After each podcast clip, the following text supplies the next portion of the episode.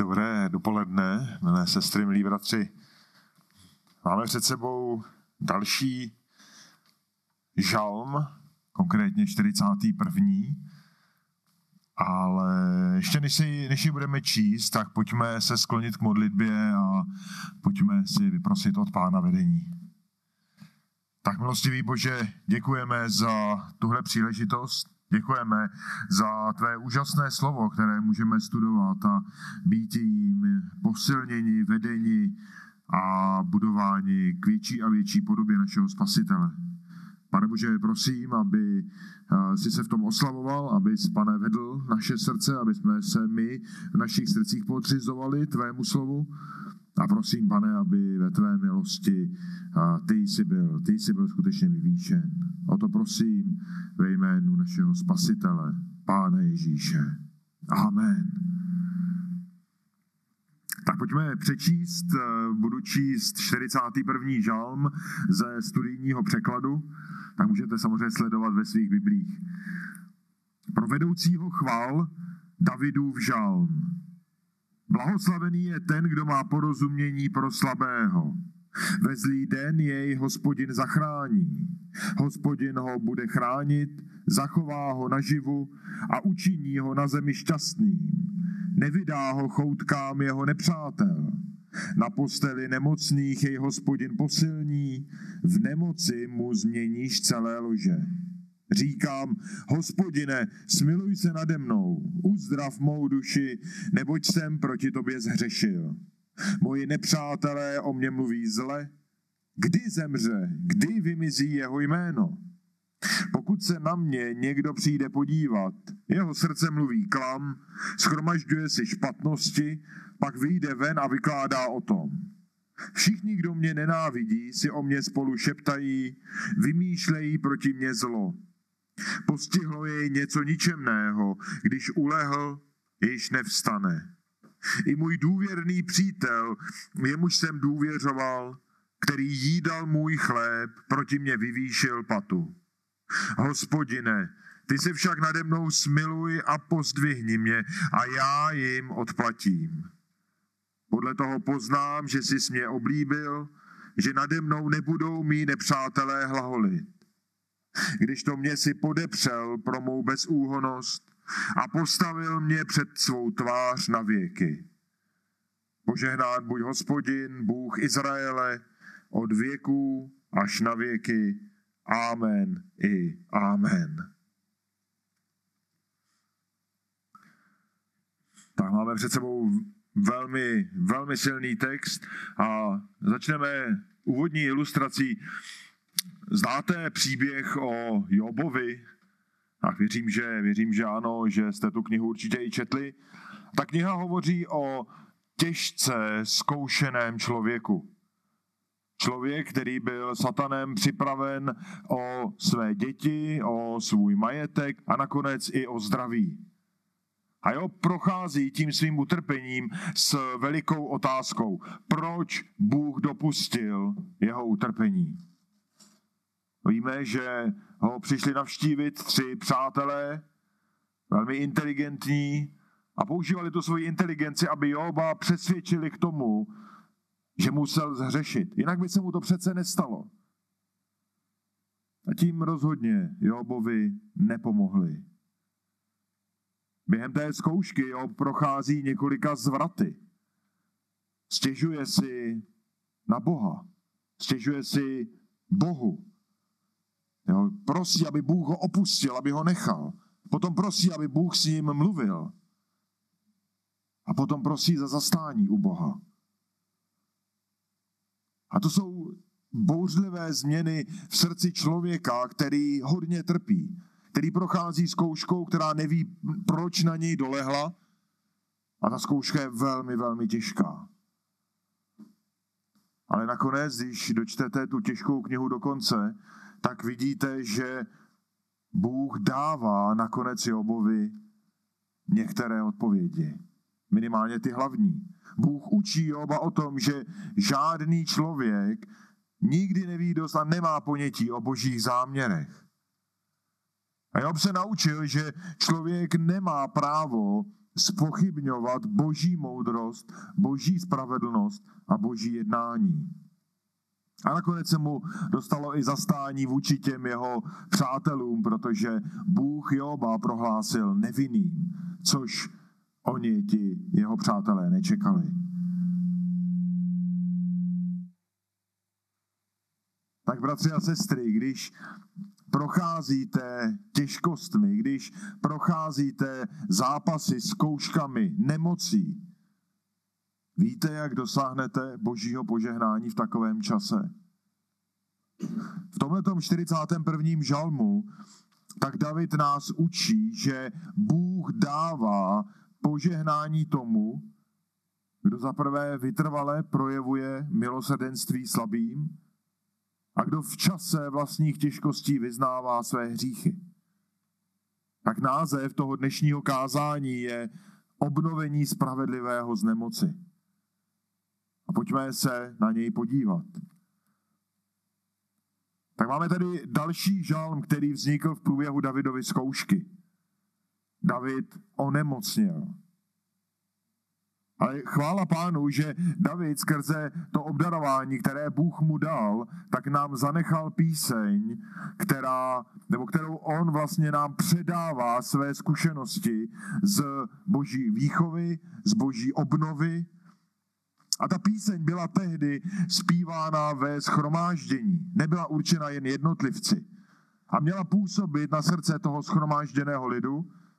A vlastně, i když žalmy dnes nespíváme, tak úplně stejně má působit na nás. Tak pojďme k prvnímu bodu a tím je, že Bůh dává milosrdenství milosrdným.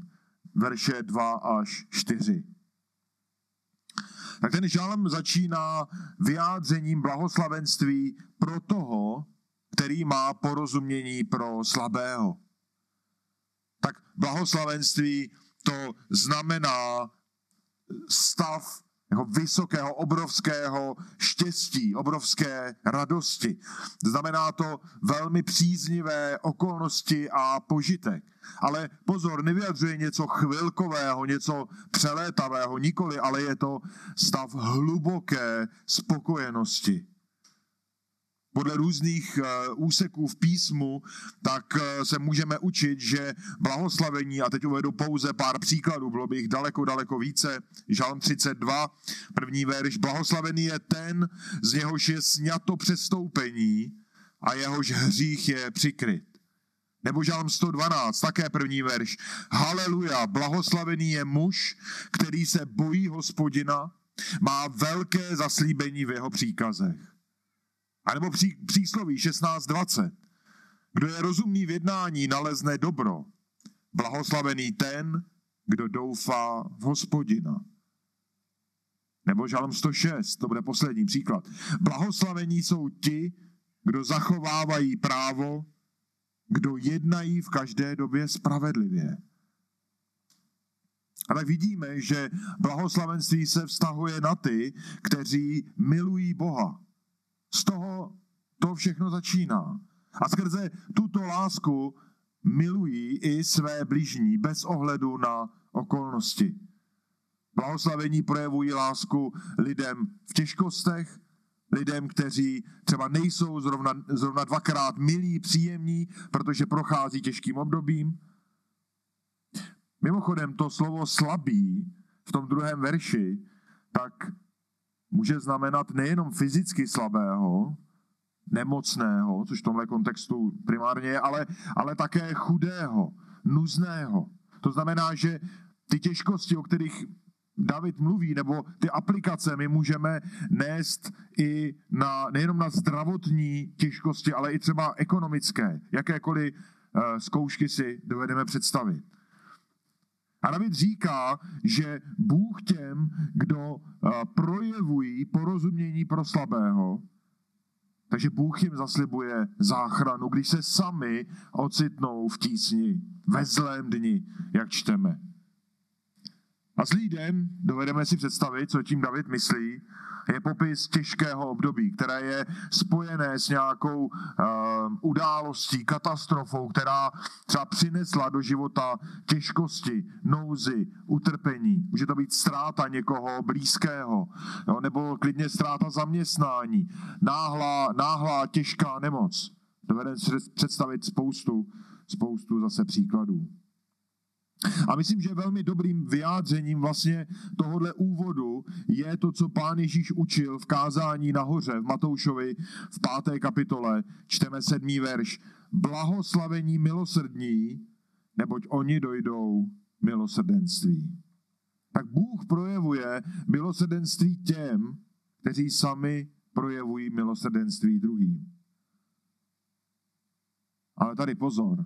Nejde o zásluhy. Nemůžeme si představovat, že si u Pána Boha něco zasloužíme, nikoli.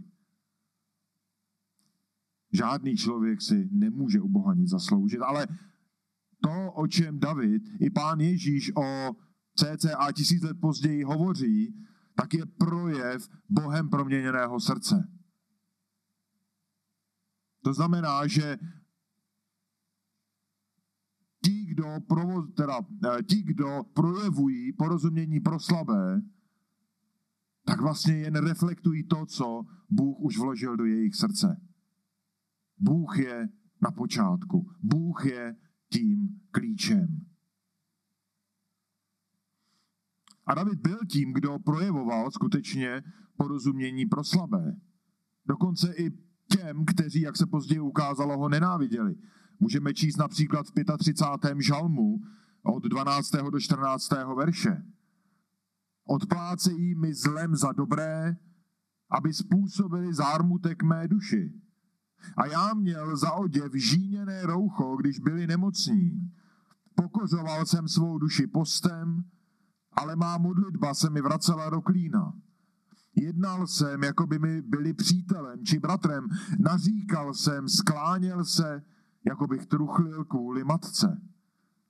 Tak v tomhletom verši, v té události, která možná předcházela k tomu čtyřicátému prvnímu žalmu, tak David projevoval hlubokou účast těm, kteří byli nemocní. Dokonce omezoval se postem, prosil za ně, sloužil jim, jako by to byli jeho nejbližší.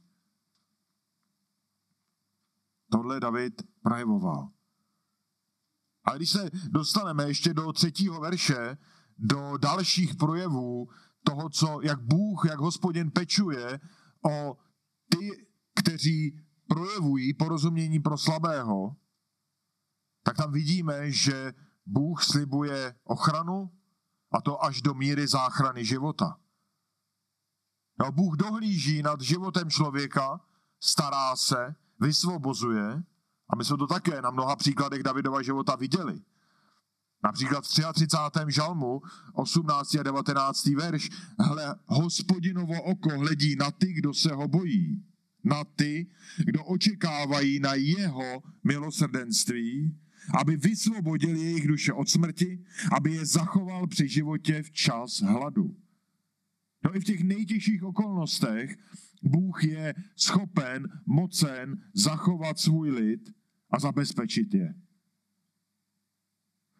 Pamatujete třeba Jeremiáše? Jeremiáš při dobývání Jeruzaléma byl ve vězení. Ošklivá situace. Ale možná jako jeden z mála z města tam měl jídlo. Protože král přikázal, že Jeremiáš má dostávat každý den bochník chleba. I takhle se Bůh dokáže postarat o svůj lid. I zcela nepravděpodobnými způsoby, z lidského pohledu. Čteme dále, že Bůh je schopen učinit člověka šťastným na zemi. Jo, mimochodem to hebrejské slovo, které tady je překládáno jako šťastný, je podobné, velmi podobné tomu blahoslavený. Obě, obě vyjadřují stav radosti a, a štěstí. Bůh dokáže bránit před nepřáteli. Jo? Ani sebe více zarputilý nepřítel neuspěje. Blahoslavený nepodlehne, jak čteme, jejich zuřivosti, jejich choutkám. Jo? Je to jako když tonoucímu v moři na poslední chvíli hodíte záchranný kruh a vytáhnete ho na palubu těsně, než za ním sklapl hubu veliký žralok. Žralok neuspěl, nenajedl se zrovna. A tonoucí je zachráněn. Dobře, připouštím, není to nejlepší ilustrace, ale, ale, ale aspoň nám to ukazuje, jak Bůh dokáže, dokáže jednat zcela suverénně a, a svrchovaně. A v neposlední řadě, ve čtvrtém verši, pak čteme, že Pán Bůh dává posilnění v nemoci, dává i uzdravení. A když Bohem blahoslaveného člověka postihne nemoc, tak Bůh nezapomíná. Bůh neodvrací svou tvář. On je ošklivý, on je nemocný. Nikoli. Bůh nemocného posilňuje a posilní jej přímo na té posteli nemocných, jak čteme, tam, kde toho člověka poutá ta nemoc. Dokonce čteme, změní celé jeho lože. Jo, to znamená, jakoby obrátil na ruby tu postel a toho nemocného z, toho, z té postele doslova vysypal jako zdravého. Tak vidíme, že Hospodin bohatě zabezpečuje člověka, který má porozumění pro slabého. A tak, milí svatí, David nás tady učí, jak je důležité vnímat si, vnímat druhé, zajímat se o druhé, o jejich životy, o to, s čím zápasí, a nebát se nabídnout pomoc. Jo, když vidíte těžkosti druhého, ptejte se. To vyžaduje pokorné srdce. Ale jak vidíme v úseku tohohle žalmu, tím benefitem je veliká pomoc od Pána Boha, když sami se ocitnete v nouzi. Ale pojďme dále, pojďme na druhý bod. Prosme v nemoci Boha o smilování. To jsou verše pět až jedenáct. Tak v tom pátém verši tak víc zjišťujeme o Davidově stavu. Tak vidíme, že je těžce nemocný a že nemoc ho doslova připoutala na lůžko. A on prosí k Hospodinu o smilování, prosí o uzdravení duše. On prosí o nezaslouženou dobrotu a nezasloužený soucit. Prosí o uzdravení z těžké nemoci, která na něj těžce dolehla, která dolehla na jeho tělo, nebyl schopen třeba z té postele pořádně vstát, dolehla na jeho duši, jo? Oslabila jej, duši naprosto sklíčila. A David věděl, že ta jeho nemoc tak měla nějaké spojení s jeho hříchem. My nevíme úplně okolnosti, nevíme detaily, ale to, co je hlavní, že David neváhal a vyznával. Vyznával, že zhřešil vůči Bohu.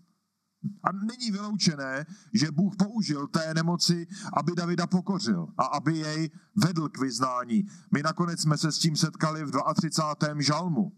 Jo, tam jsme četli, že ve dne i v noci na mě těžce dolehla tvá ruka. Morek se mi kazil jako v letním žáru. Pak jsem ti svůj hřích oznámil, svou vinu jsem neukryl, řekl jsem, vyznám na sebe svá přestoupení Hospodinu. A ty sňal vinu mého hříchu. Úžasné. Takovou moc má vyznání. Ale když čteme dál v tom žalmu od šestého verše do desátého, tak vidíme, že to Davidovo okolí tak nevytvářelo tu podporu, kterou by David potřeboval, nebo kterou David jindy projevoval.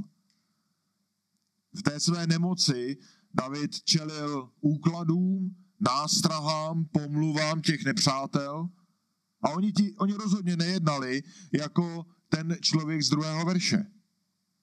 No, když se podíváme na to, co ti lidé říkali, tak vidíme projevy nenávisti, vidíme uh, skutečně touhu, aby David zahynul.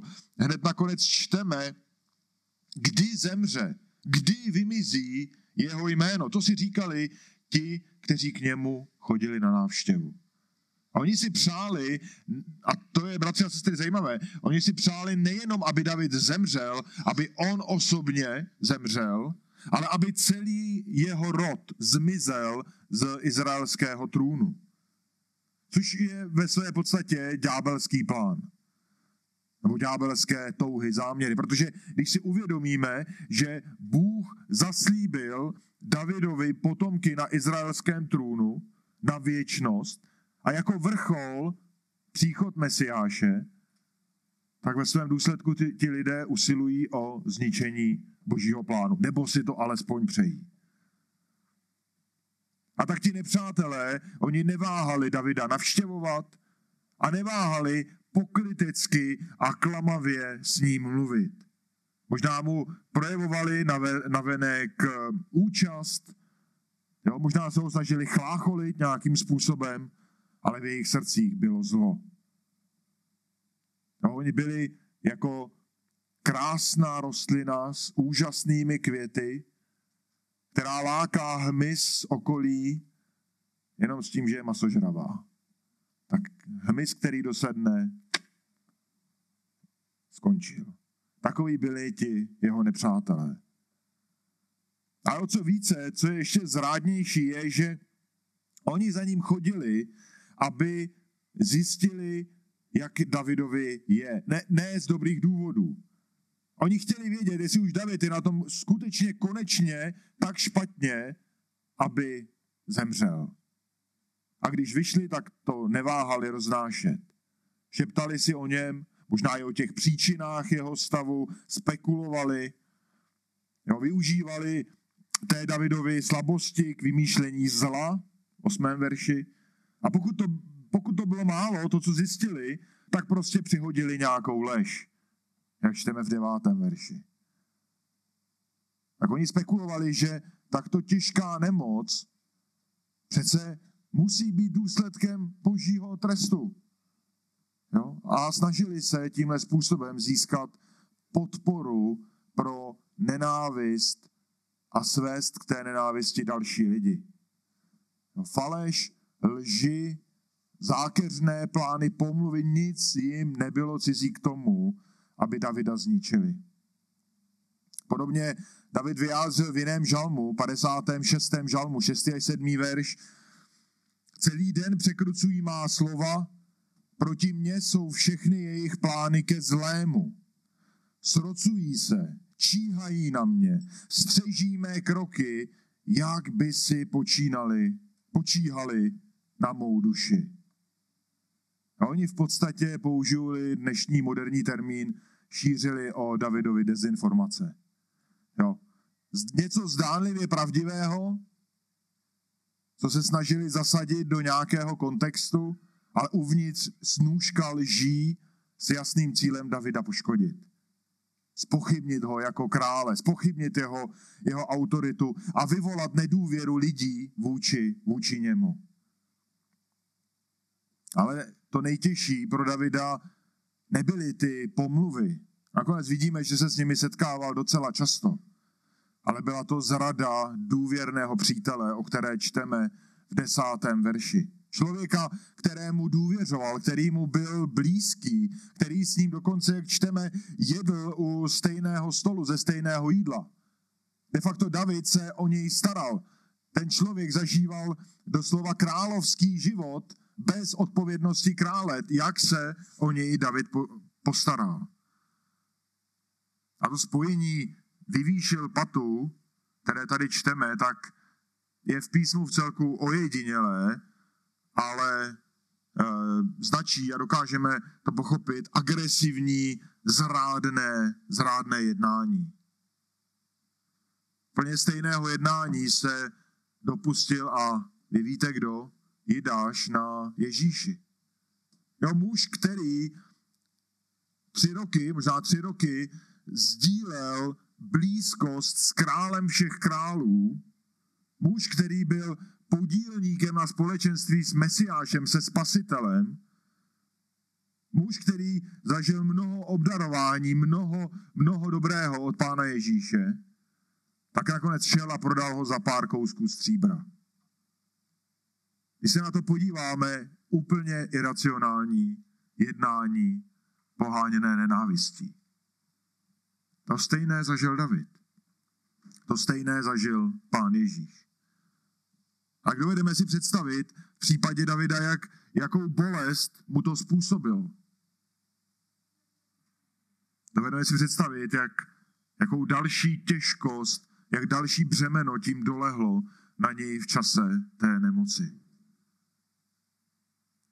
A proto David hledá naději a útočiště tam, kde skutečně je. V jedenáctém verši pak čteme, že tím skutečným a tím jediným útočištěm pro Davida byl Bůh sám.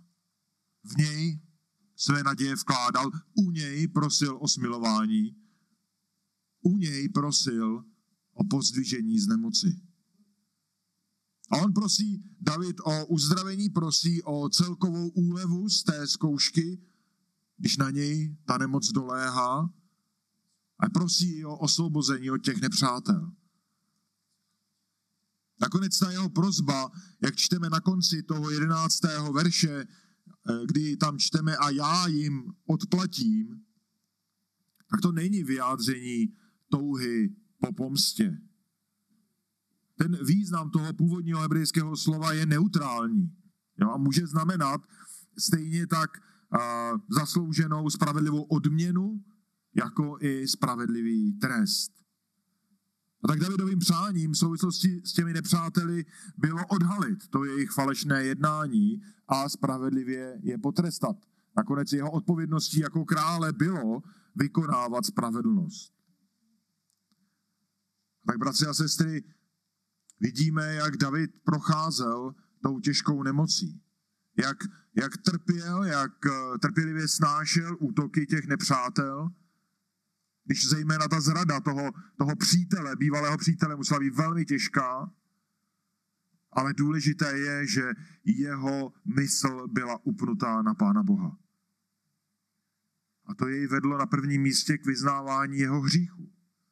K vyznání vlastních hříchů a prosbě o nezaslouženou milost.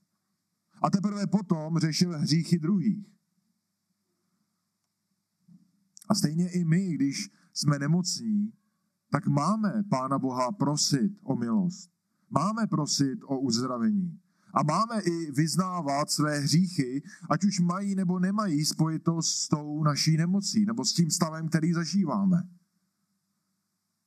Obecně těžkosti jsou velkou příležitostí k tomu vyznávat své hříchy, které nám Bůh ukazuje. Protože tím víc budeme, bratři a sestry, spoléhat na Boha, který má moc odpouštět, a tím míň budeme hledět na sebe a nimrat se v těžkostech a tím míň se budeme těmi okolnostmi trápit. A i když to, co Davidovi ti nepřátelé, ti druzí způsobili, bylo hodně těžké, tak stále vidíme, že David měl touhu jednat s nimi spravedlivě. Tak i to je pro nás velké poučení, protože někdy máme touhu s těmi, kdo nám ukřivdili, zejména v tahle těžkém období, jednat tvrdě. Ale vidíme, že David takto nejednal. Ale pojďme na třetí bod toho uh, našeho Toho, tohohle studia, a to je Bůh zachraňuje pronásledované. Verše dvanáct a třináct. Tak Davidovo ubezpečení ze strany Pána Boha na sebe nenechalo dlouho čekat. A David poznal, že boží vztah k němu samotnému se nijak nezměnil. A Bůh jej stále miloval. A i když ti nepřátelé neprojevili žádné porozumění pro něj v jeho slabosti, tak Bůh jej neopustil a zastal se Davida i proti těm přímým záměrům těch jeho nepřátel, nejenom v určité nebo v té nemoci. Bůh nedovolil, aby ti nepřátelé nad Davidem zvítězili. On nedovolil, aby, jak čteme, ti nepřátelé hlaholili jako vítězná armáda nad poraženým nepřítelem. Bůh nakonec i tím, že Davida vysvobodil, tak dokázal, že jeho zaslíbení, že to boží zaslíbení je platné. Že Bůh nemluví nadarmo.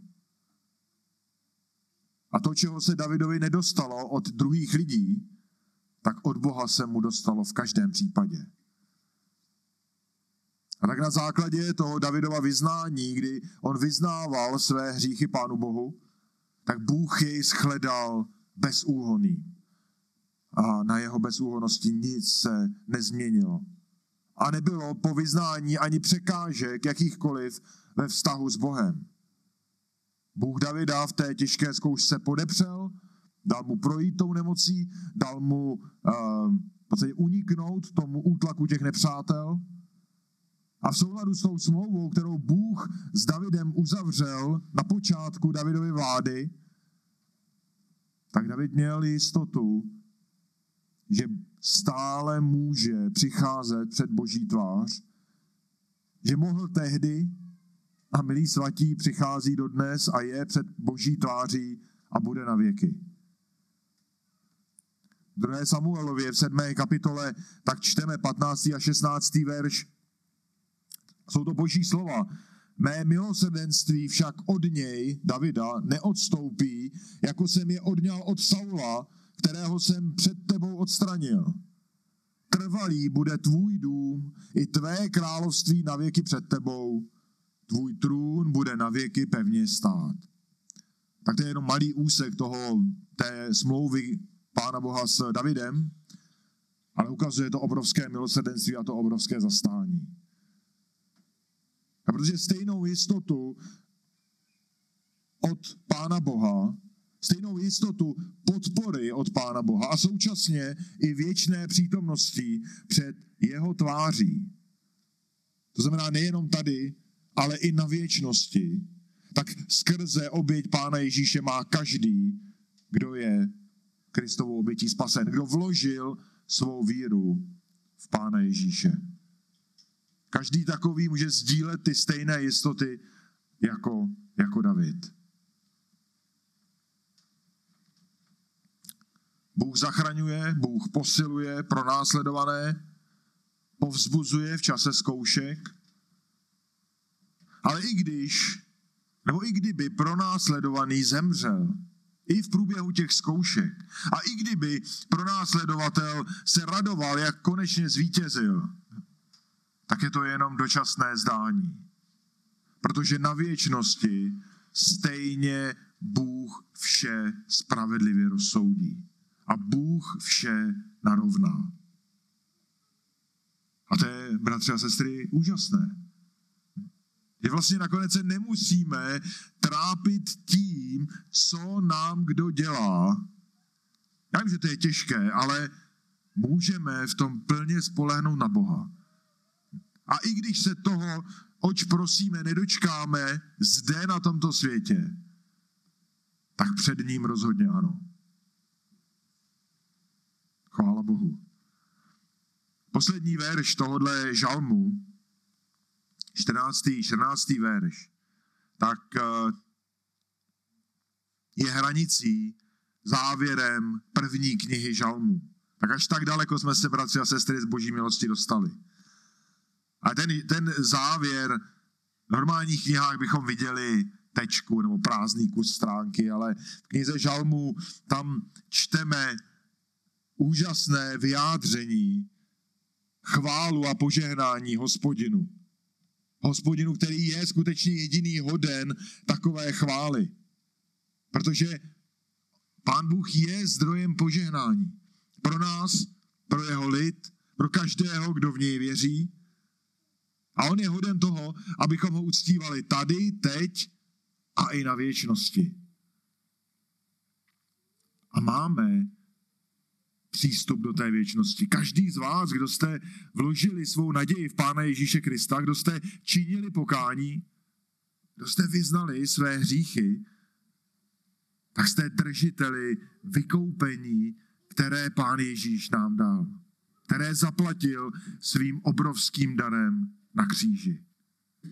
A nikdy, nikdy, bratři a sestry, nebudeme schopni toto Bohu vrátit nebo zaplatit. Ani naší vděčností ne. Tak pojďme se, aspoň v krátkosti, podívat na nějaké aplikace z tohohle textu. Tak my jsme si v té úvodní ilustraci připomněli Jóbův zápas o to, jak toužil pochopit příčiny té jeho náročné zkoušky, jak jeho nepřátelé nemě, teda pardon, v případě Joba jeho přátelé vůbec neměli potuchu o tom a snažili se na něj vtlačit, řekněme, své představy. Podobně David, jeho okolí také nebylo dvakrát nápomocné, ale Bůh však porozumění měl. A Bůh zastání projevil. Opakuji to, co už jsem říkal, u Boha to zastání vždy máme pochopení rovněž tak. A tak, milí svatí, ten čtyřicátý první žalm tak nás učí a volá nás k tomu, abychom měli porozumění pro slabé. Abychom měli porozumění pro chudé, nemocné, zkoušené jakýmikoliv těžkostmi. Nakonec tím napodobujeme našeho Pána. Podobně nás vyzývá apoštol Pavel v listu Tesalonickým. V prvním listu Tesalonickým v páté kapitole čteme ve čtrnáctém verši: Vyzýváme vás, bratři, napomínejte neukázněné, potěšujte malomyslné, ujímejte se slabých, mějte trpělivost se všemi. Tak naším úkolem je, pokud se pokusíme to dát do nějakých konkrétních kroků, tak naším úkolem je být všímavý k potřebám druhých. Být všímavý k tomu, co se děje v životech lidí kolem nás. Abychom třeba nepropásli nějakou příležitost někomu sloužit. Zároveň se nesmíme bát projevit zájem o to pomoc druhým.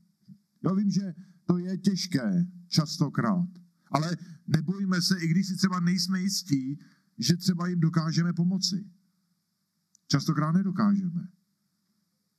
Ale jak nás vyzývá list Galackým, mějme touhu pomáhat nést a břemena druhých. I třeba skromným způsobem, i když jsme slabí. Protože, bratři a sestry, my nakonec skutečně jen málo kdy, jen velmi výjimečně budeme schopni druhému vyřešit jeho problém. Velmi, velmi výjimečně. A je to dobré si to přiznat. Ale právě o to více musíme spoléhat na Pána Boha a musíme vést ty, kteří prochází těžkostmi, zase zpátky k našemu milostivému Stvořiteli. Proto i role modlitby v tomhle je naprosto nezastupitelná. Na prvním místě, než vůbec se pustíme do nějaké služby a než budeme se snažit svými kroky a silami něco dosáhnout, tak potřebujeme to vše stejně předávat Pánu Bohu. Protože on má tu moc. A na druhém místě, teprve na druhém a možná ještě na pozdějším, jsme my. A my potřebujeme přistupovat v té dané situaci s pokorným srdcem, aby Bůh si nás použil jako své nástroje. Ne, že my to vyřešíme, ale Bůh, kéž ve své milosti, si nás použije v té dané situaci. Protože jinak hrozí riziko, že budeme jednat jako ti tři Jobovi přátelé, kteří všechno věděli nejlíp. Tak ten nápomocný postoj k lidem kolem nás je před Bohem požehnaný, jak jsme se učili. Přináší mnoho prospěšného těm, kterým pomáháme. Přináší mnoho prospěšného tomu, kdo to porozumění má, v tom druhém verši. Ale také, bratři a sestry, je to obrovské svědectví sobeckému světu kolem nás. A Bůh dává blahoslavenství, dává podporu, dává vše, co potřebujeme, zejména v těch časech, kdy se sami dostaneme do těžké situace a kdy přesně tuhle boží podporu nejvíc potřebujeme. A právě v takovýchto případech vzájemná podpora v božím těle, v místní církvi, tak je obrovskou, obrovskou podporou. Je to i obrovský dar od Pána Boha. V takových časech je nejenom důležitá, nejenom prospěšná, ale je také velmi, velmi ceněná, když se jednotlivé údy božího těla dokáží takhle povzbuzovat a podporovat. Ale pamatujme stále na to, že nejde o naši usilovnou vztahu, snahu. Protože touha sloužit druhým, to není zásluha. To je touha, která vyplývá z evangelia. To je touha, která vyplývá ze spásy, které se nám dostalo od našeho spasitele. Spásy, kterou vykoupil on na kříži. To znamená, on de facto zaplatil zdroj pro všechny dobré skutky, které Bůh skrze nás může vykonat. A každý, kdo jste uvěřili v tohoto spasitele, tak ve vás Duch Svatý vzbuzuje ty stejné touhy. Možná to chvíli trvá, možná Bůh musí bourat víc sobeckosti, možná musí víc uh, pracovat, ano, každý jsme jiný v tomhle. Ale nakonec ten cíl, ke kterému nás vede, k větší podobě, k našemu spasiteli, ten cíl je dobrý a Bůh se na té cestě rozhodně, rozhodně nezmýlí. A proto jemu nakonec patří chvála na věky věků. Amen. Tak milostivý Bože, děkujeme za to, že Ty nám dáváš obrovskou milost. Nejenom, jak často děkujeme v oběti našeho spasitele. Ano, v tom je neskutečná, pro nás nepředstavitelná milost. A my vidíme i ty projevy ve vztazích mezi lidmi, když nám dáváš touhu sloužit druhým, zajímat se o ně, starat se, pomáhat. A stejně tak být schopni přijmout pomoc druhých, když ji potřebujeme. Tak, Pane, chceme ti za toto děkovat a chceme prosit, aby si pracoval v našich srdcích, aby byla měkká, abychom skutečně měli zájem o druhé, abychom nežili jen vlastní světy a, a jen nějaké své vlastní představy. Ale prosím, Pane, ať si nás můžeš skutečně používat jako nástroje v životech druhých lidí. My nejsme klíčoví, my nejsme těmi, bez kterých bys to nedokázal, ale o to větší radost budeme mít, když nás můžeš použít. A tak, Pane, ti to všechno předáváme a společně se slovy toho posledního verše požehnan, požehnán buď ty, Hospodine, Bože Izraele, od věků až na věky. Amen i amen. Amen.